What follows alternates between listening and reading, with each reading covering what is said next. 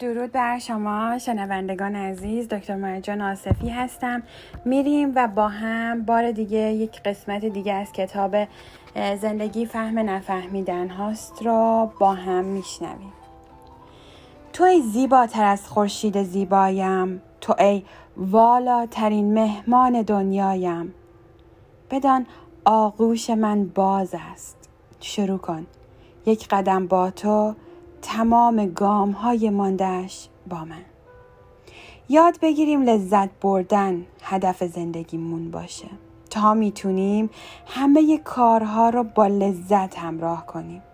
حتی نفس کشیدن که کمترین فعالیت ماست کتاب اثر مرکب از دارن هاردی.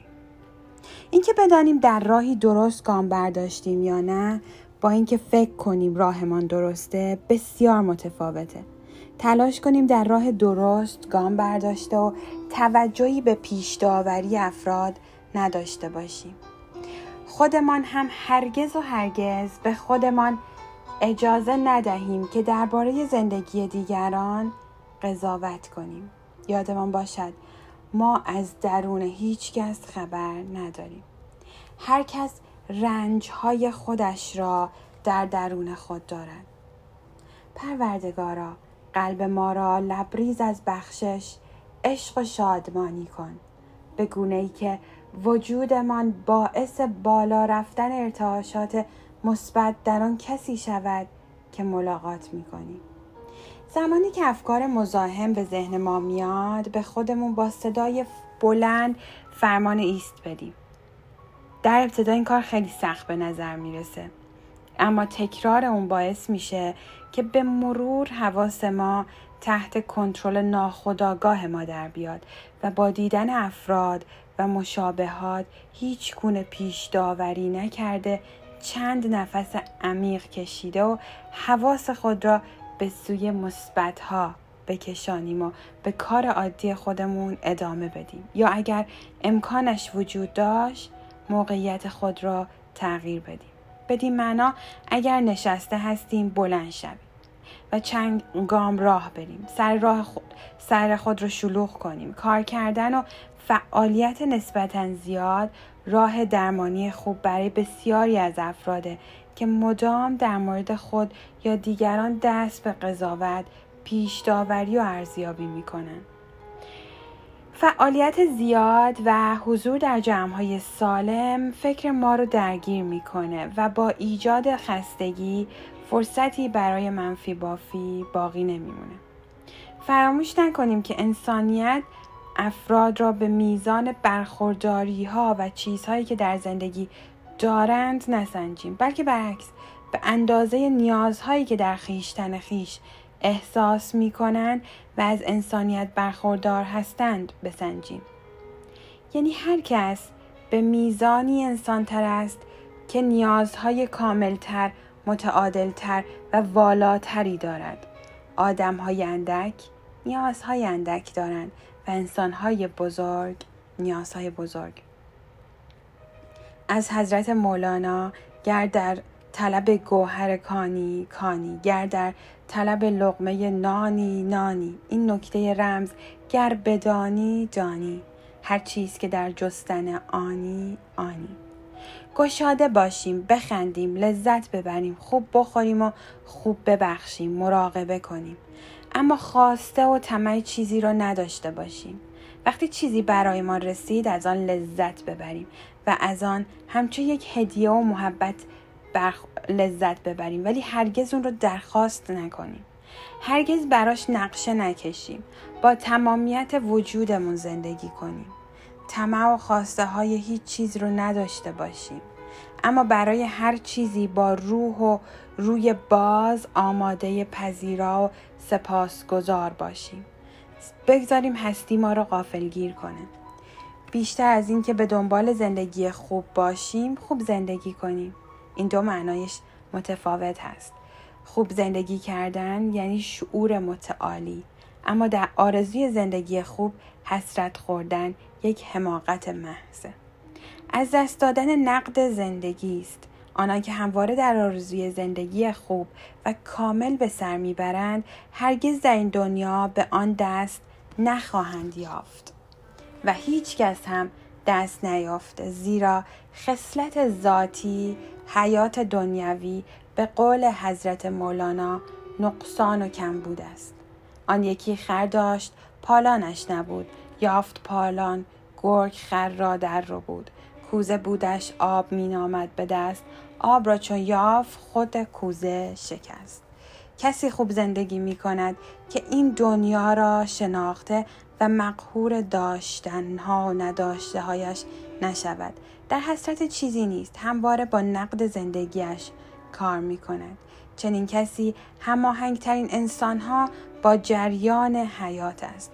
آقای محمود دولت آبادی در کتاب نون نوشتن اندیشیدن را جدی بگیریم. اندیشیدن آنچه ما کم داریم مردان و زنانی هستند که اندیشیدن را جدی گرفته باشند. اندیشیدن باید به مسابقه یک کار مهم تلقی شود. اندیشه ورزیدن بند زبان را ببندیم و بال اندیشه را بکشاییم.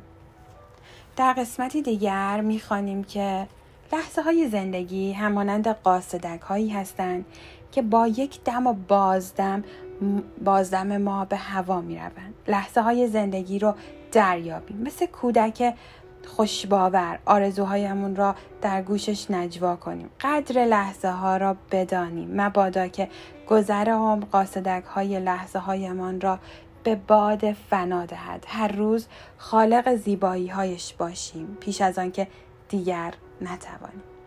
و اما اکارتول می‌گوید بر هزاران کاری که شاید در آینده مجبور شویم انجام دهیم تمرکز نکنیم. بلکه فقط بر یک کار که اکنون می توانیم انجام دهیم متمرکز شویم. این بدان مفهوم نیست که نباید برنامه ریزی کنیم. شاید آن تنها کاری است که اکنون می توانیم انجام دهیم. همان برنامه ریزی. وقت بگذاریم و به خواسته های ما فکر کنیم. به درون بنگریم تا بفهمیم چه چیزی درست است. تقریبا همه افراد دنبال شهرت و ثروت هستند. باید لباسی بپوشیم که برازندمون باشه. باور راسخ مستلزم عمل کردن باید صادق و مسئولیت پذیر باشیم برای رسیدن به اهداف خود به انضباط فردی نیاز داریم آیا آماده ایم؟ به اهدافمان برسیم یا نه؟ آیا می توانیم در ذهن خود تصور کنیم که اونها به واقعیت پیوستند یا نه؟ آیا وجودمان را یک سره صرف دستیابی به خواسته های خود خواهیم کرد یا نه؟ در جای دیگه از هرمان هسته می‌خوانیم. هنوز هم کارهای خوب زیادی برای انجام دادن باقی مانده. اینکه وقتی دیگران شایعه می‌سازند دهانمان را ببندیم. اینکه بدون خصومت به انسانها لبخند بزنیم. اینکه کمبود محبت در جهان را از طریق محبت های کوچکتر در زمینه های شخصی تر و کوچکتر جبران کنیم.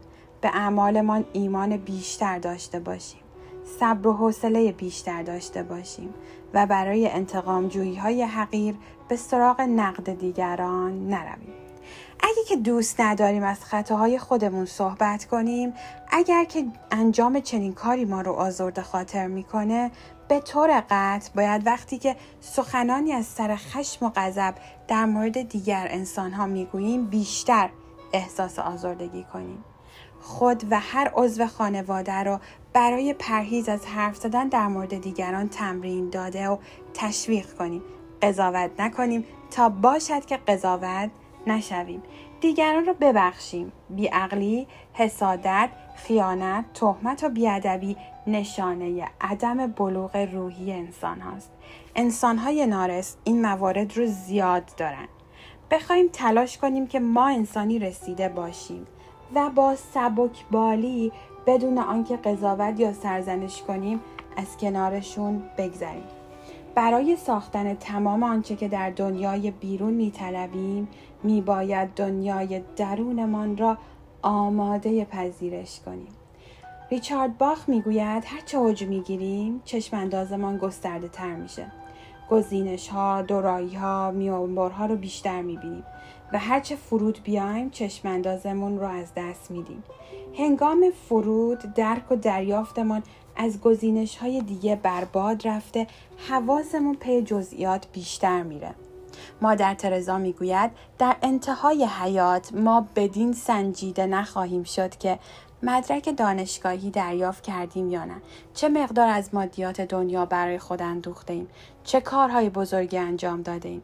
سنجش ما بر چه اساسی بوده؟ من تشنه بودم و تو سیرابم کردی؟ من اوریان بودم تو مرا پوشاندی؟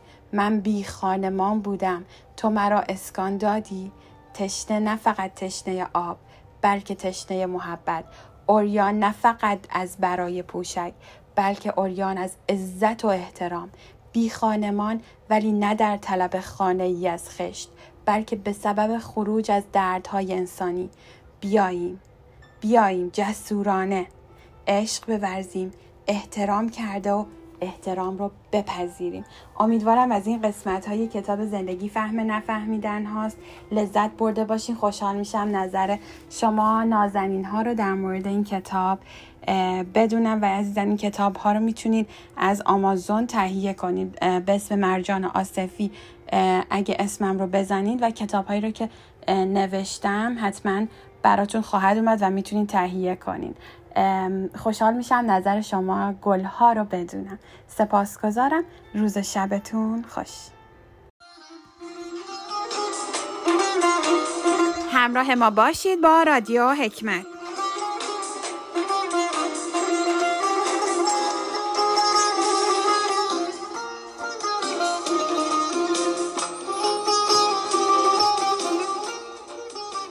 درود بر شما شنوندگان عزیز. امیدوارم که در جای جای این دهکده جهانی حال روزتون خوب باشه حال دلتون خوب باشه و به هر آنچه که آرزو دارید برسید.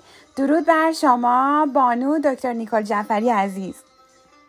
ممنون و متشکر بنده هم خدمت شما دوست عزیزم خانم دکتر مرجان آصفی و تمام شنوندگان برنامه های خوبتون درود میفرستم بسیار سپاسگزاریم. بانو مرسی وقتی که به برنامه اختصاص میدی.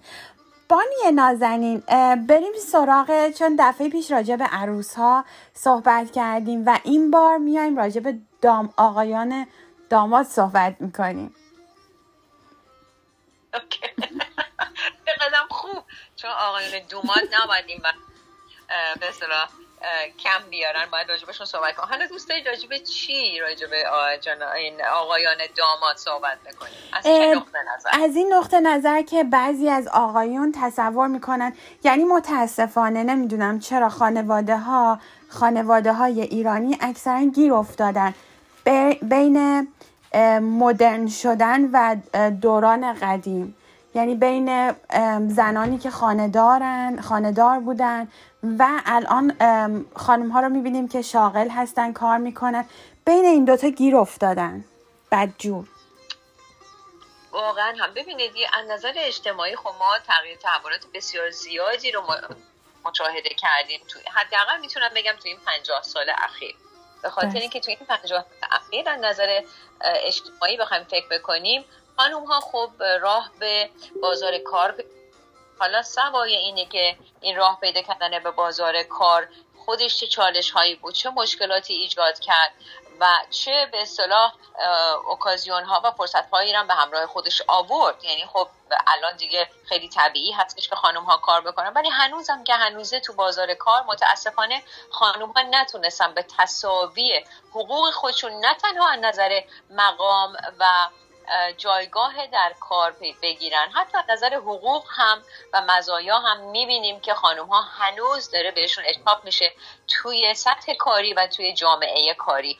و متاسفانه چون که جامعه اینجوری به خانم ها نگاه می‌کنه. ببینیم پنجاه و یک درصد جمعیت دنیا خانم ها هستن ولی متاسفانه وقتی که به سطح فقر می‌رسه می‌بینیم که خانم ها حد اکثر این جمعیت رو تشکیل میدن که در سطح فقر زنها زندگی می‌کنن. یعنی 80 درصد اینها توی چی هستن؟ 80 درصد از این 51 درصد تو سطح فقر زندگی می‌کنن. خود همین نشون میده که اجتماع ما زنها و مردها رو مساوی نمی‌دونه. حتی اگر زنها هم به همون مقام تحصیلی فعالیتی کاری تجربه تجربه ای رسیده این خودش موزل بسیار بزرگه. و بعد شما می‌بینید که همه این توی زندگی و توی خانواده هم چیکار می‌کنه؟ رخ نمی‌کنه. یعنی عدم تصاویر شما به طور واضح و فاحشی می‌تونید توی خانواده ها مشاهده بکنید. من جمله عدم تصاوی مقام عروس و داماد. درسته. یعنی شما نمی‌بینید تو تاریخ. تو فرهنگی کسی بیاد بگه دوماد که اینجوریه دوماد که اونجوریه دوماد نمی‌دونم زندگی دختر من رو به باد داده. البته چرا؟ مواردی هستش که خب دومادها به اصطلاح خب خیلی آسیب بزن هستن و خرابکار هستن. ما راجع به اونا صحبت ولی کلی بخواین حرف بزنی همیشه میگن عروس اومد نمی‌دونم برای بچه من برای پسر من این کارو نمی‌کنه. عروس اومد به پسر من نمی‌رسه. اما معمولا نمیشنوید این حرفای فرهنگی و اعتقاداتی رو که مثلا بگن دوماد آنچنان اینجا. بیشتر شما میشنوید در مورد چی؟ مادر زن.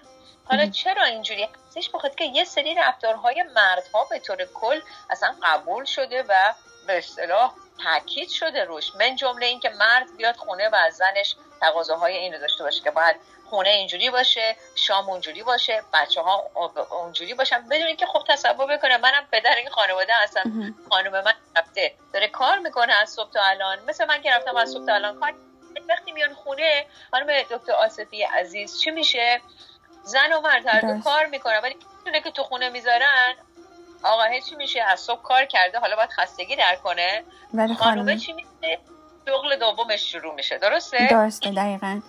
مشکل منم از همینجا شروع میشه و اینکه آقایانی که احساس مسئولیت نمی‌کنن در قبال خانواده و میگن که قرن 21 و زن و شوهر هر کدوم باید خرج خودشون رو بدن ولی از اون طرف خانوم باید آشپزی کنه باید بچه داری کنه.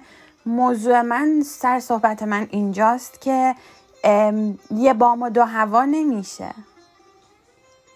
مسلما. ببینید آخه تا اجهاب تا کی؟ به خاطر اینکه شما نمیشنوید هیچ کجا که بگن دومات شلخته. درسته؟ درسته عروس ما شلخته است. خب آخه من می‌خوام ببینم تو کدوم استاندارد شما این دو رو دارید با هم مقایسه می‌کنید.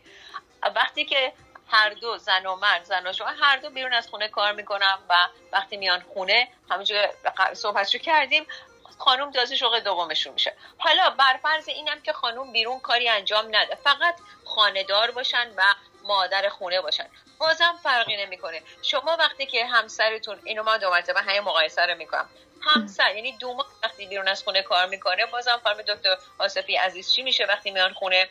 دیگه آره استراحت می‌کنن ولی مادر و خانم خاندار از صبح زود که بلند شده. تا وقتی که همسرش بیاد خونه کجا میره استراحت می‌کنه؟ کجا بچه ها رو میده دست پدره؟ میگه که ببین ساعت پنج ساعت شیش بعد از ظهر من دیگه وقت کاریم تموم شد. خب می‌دونیم که همچین چیزی نیست. درسته؟ درسته دقیقا. و اتفاقا کارهای خونم بیشتر هست از کارهای بیرون. ولی ما خیلی خیلی خانمایی رو می‌بینیم که هم بیرون کار می‌کنن هم کار خونه رو انجام میدن. یعنی اصلا 24 ساعتی اینا دارن کار می‌کنن و تازه ازشون انتظار قرن 21 رو هم دارن که خرج و خونه و خرج بچه رو تو باید بدی. این کجای انصافه؟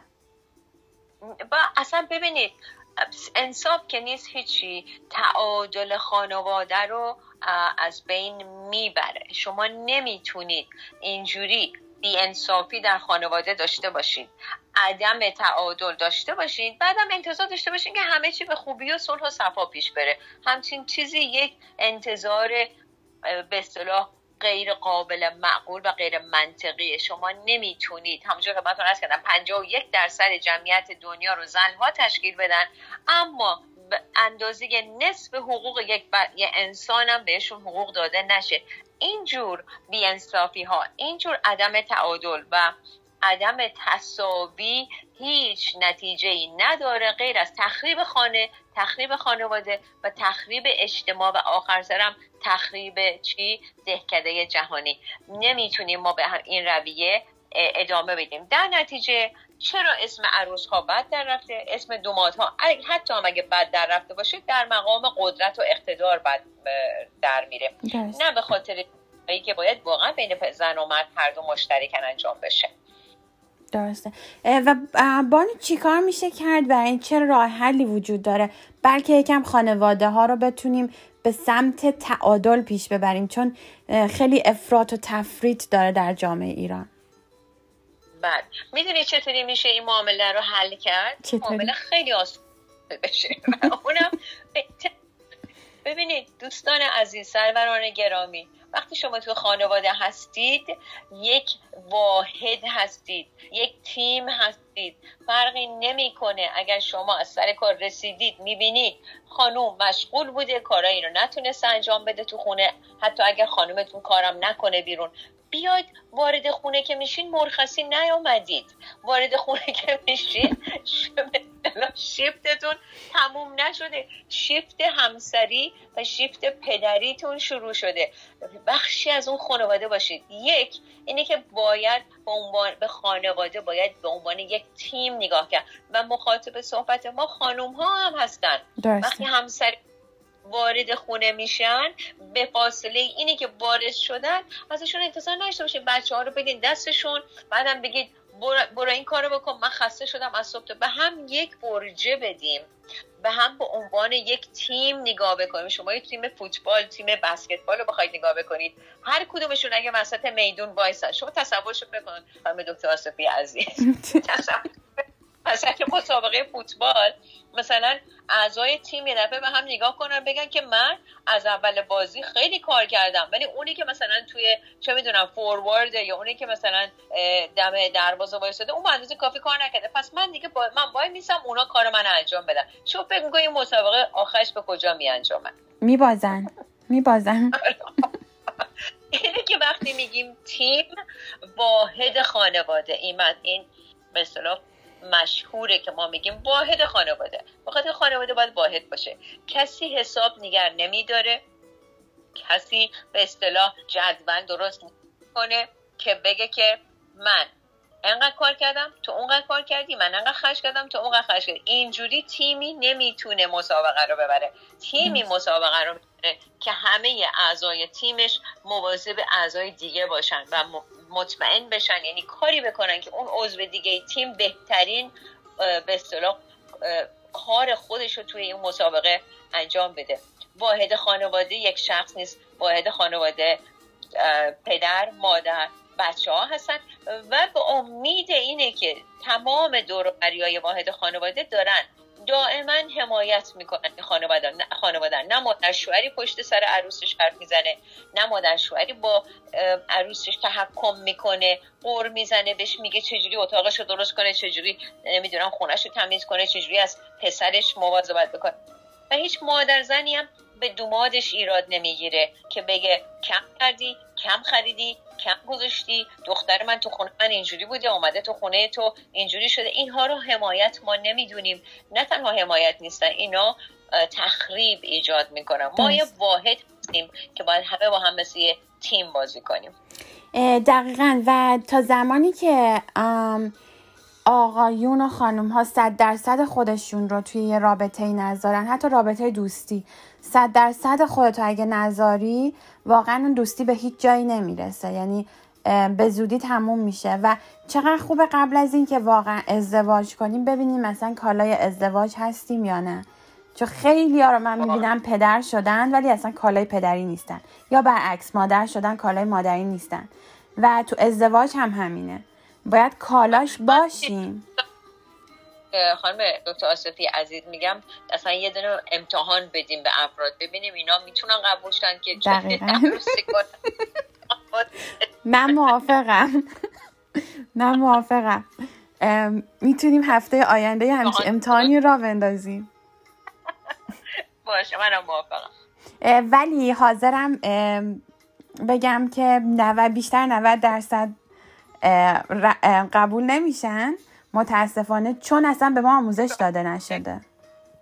احتمالا احتمالا. ولی برای یادگیری هیچ وقت دیر نیست. دقیقا. و ما همین اون عشقی رو که ما رو به سمت این شخص کشونده یادتون نره. برای چی عاشق این شخص شدید برای چی می‌خواستید باش ازدواج بکنید؟ همیشه یاد اون لحظه باشیم و همیشه یادون باشه. توی زناشویی بودن و والد بودن یه کاریه که دائم باید روش کار بکنیم. نه کسی تا حالا تونسته مدال به اصطلاح طلایی رو بگیره. به خاطر اینکه همه کاراشو عالی انجام داده. نه کسی باید از شکستش ناامید بشه. ما همیشه انسان در حال پیشرفت هستیم انسان در حال ساختن هستیم و یادمون نره باید با هم مثل یه تیم کار بکنیم. دقیقا و اولویت هامون رو یک بار دیگه بازنگری کنیم. و اگه اولویت هامون جایش مشکل داره می‌تونیم با یه کسی که یه مشاور یه روانشناس کمک بگیریم و اولویت رو کمی جابجا جا کنیم تا بتونیم زندگی خوبی رو در آینده برای خودمون رقم بزنیم. انشاءالله. بسیار سپاسگزاریم. بانو مرسی از وقتی که به برنامه اختصاص دادی. بنده هم ممنون و متشکرم از شما و درود میفرستم. سپاسگزارم. عزیزان همراه ما باشید و جایی نرید.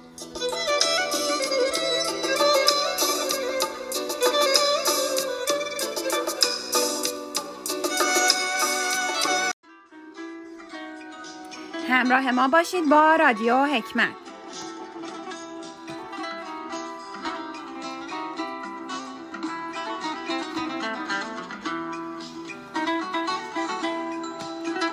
اگر آرامش می خواهید عشق بیافرینید.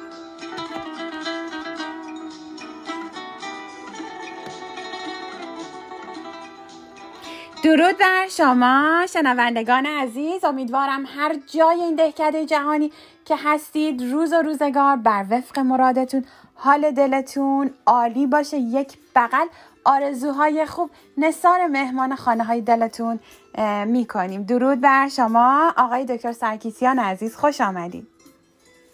آقای دکتر سلام. خیلی خوشحالم باتون صحبت می‌کنم و همینطور سلام بر همه شنوندگان خوبتون. بسیار سپاسگزاریم. آقای دکتر عزیز یه جمله هست که خیلی خیلی منو تحت تاثیر قرار داد. می‌خواستم نظرتون راجع به این جمله اصلا چی هست. اینکه میپذیرم همه چیز را نمی‌توان کنترل کرد. اما نگرش نسبت به موضوعات به خودمان بسته است. استاد تغییر باشیم نه قربانی آن من خیلی موافقم با این مسئله و صد درصد درسته. به نظر من خیلی شرایط رو نمیشه فرق داد ولی یه چیزی که تنها چیزی که ما کنترل داریم روش ذهن خودمون هستش. و اگه بتونیم ذهنمون رو قوی بکنیم طوری که بتونیم شرایط رو تو ذهنمون یه جور دیگه تعبیر بکنیم به نظر من این مهمترین چیزیه که یه آدم توی زندگیش می‌تونه یاد بگیره. دقیقا. آقای دکتر عزیز تا شده مثلا بیمارانتون بهتون مراجعه کنن و ذهنشون اونقدر مقشوش باشه اونقدر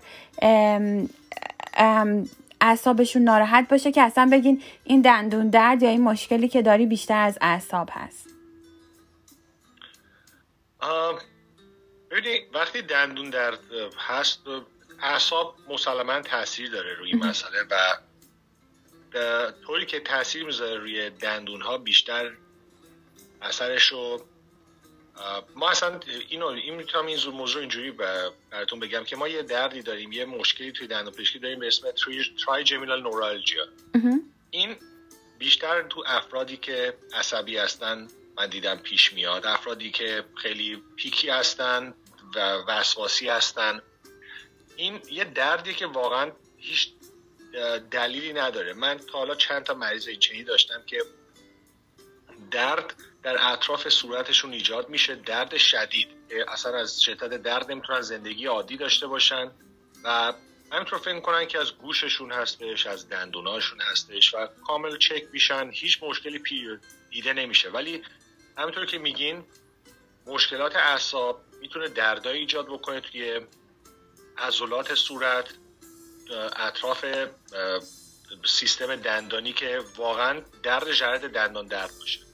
و یه مشکل دیگه هم که این اواخر ما زیاد می‌بینیم دندون قروچه هستش به قول معروف. این که بیشتر شده من مریض زیاد دارم که دردای صورت دارن و وقتی که معاینهشون می‌کنیم می‌بینیم که این به علت فشار زیادی هستش که این مریض روی دندوناش میاره بر اثر استرس. پس من موافقم psychosomatic یه علائمی ایجاد می‌کنه.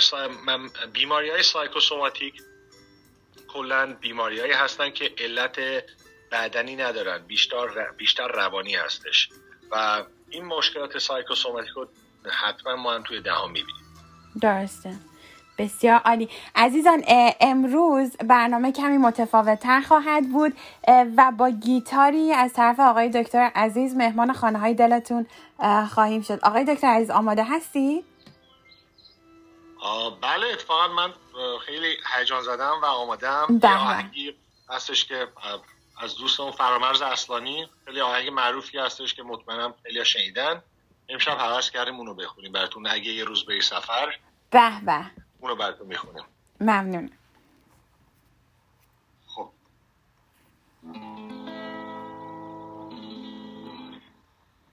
اگه یه روز بری سفر بریز پیشم بی خبر اسیر روی هم میشم دوباره باز تنها میشم پیشم میگم پیشم بمونه به با میگم تا صبح بخونه. بخونه از دیار یاری چرا میری تنها بیزاری؟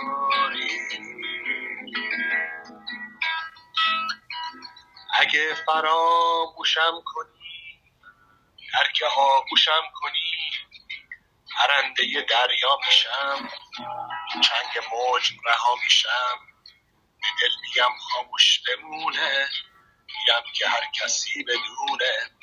میرم به سوی اون دیاری دشمن و تنها نگذاری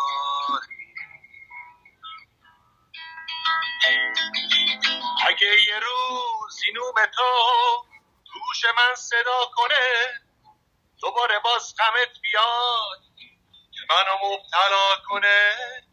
به دل میگم کاریش نباشه بذاره درد تو دواشه بره. توی تموم جونم که باز برات آواز بخونم.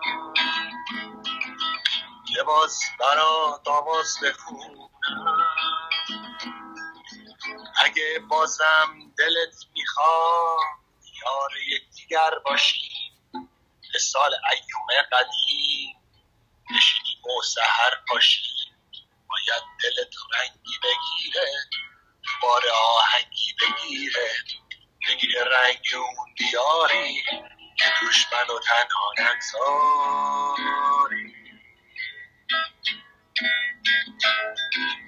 اگه می‌خوای پیشم بمونی بیا تا باقی جمونی بیا تا پوست پست خونه. نزار دلم تنها بمونه بزار شمم رنگی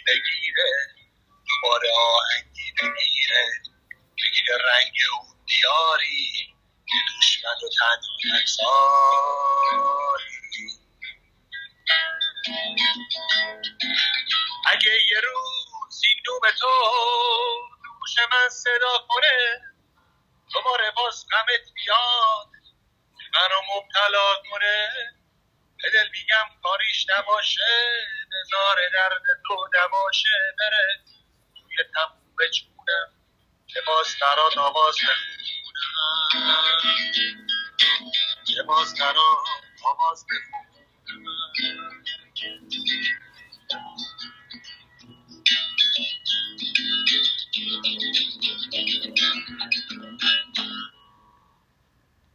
به به به.